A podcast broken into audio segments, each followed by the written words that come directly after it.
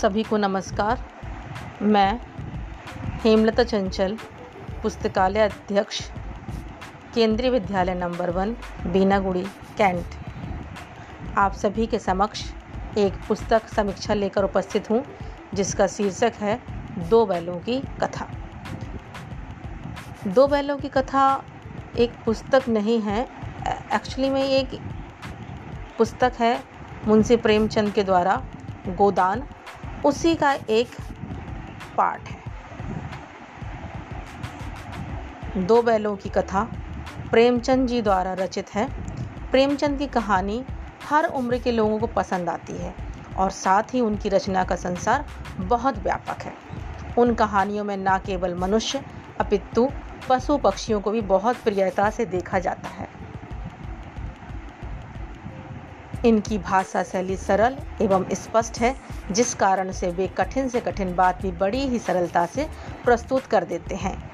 इस कहानी के माध्यम से भी प्रेमचंद जी ने एक कृषक, समाज और पशुओं के भावात्मक संबंध का वर्णन किया है। कहानी इस प्रकार है। दो बैलों की कहानी में दो प्रमुख पात्र।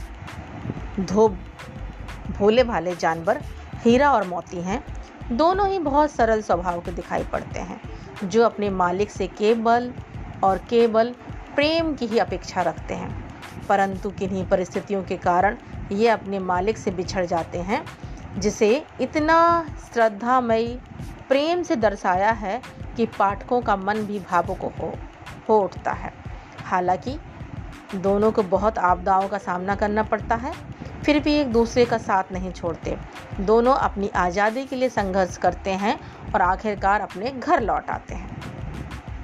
इस कथा के माध्यम से लेखक ने स्वतंत्रता के विषय में यह बताना चाहा है कि स्वतंत्रता सहज स्वभाव एवं हार मान लेने से नहीं मिलती है।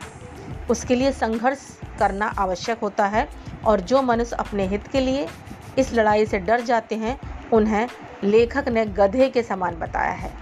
जो केवल सहता है, अपने लिए कुछ करना नहीं जानता।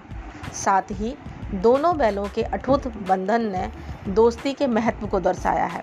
दोनों ने कठोर से कठोर परिस्थिति में भी एक दूसरे को आश्वासन दिया और अंत में जीत प्राप्त की। ये मैंने आप लोगों के सामने एक पुस्तक समीक्षा प्रस्तुत की है दो बैलों की कथा।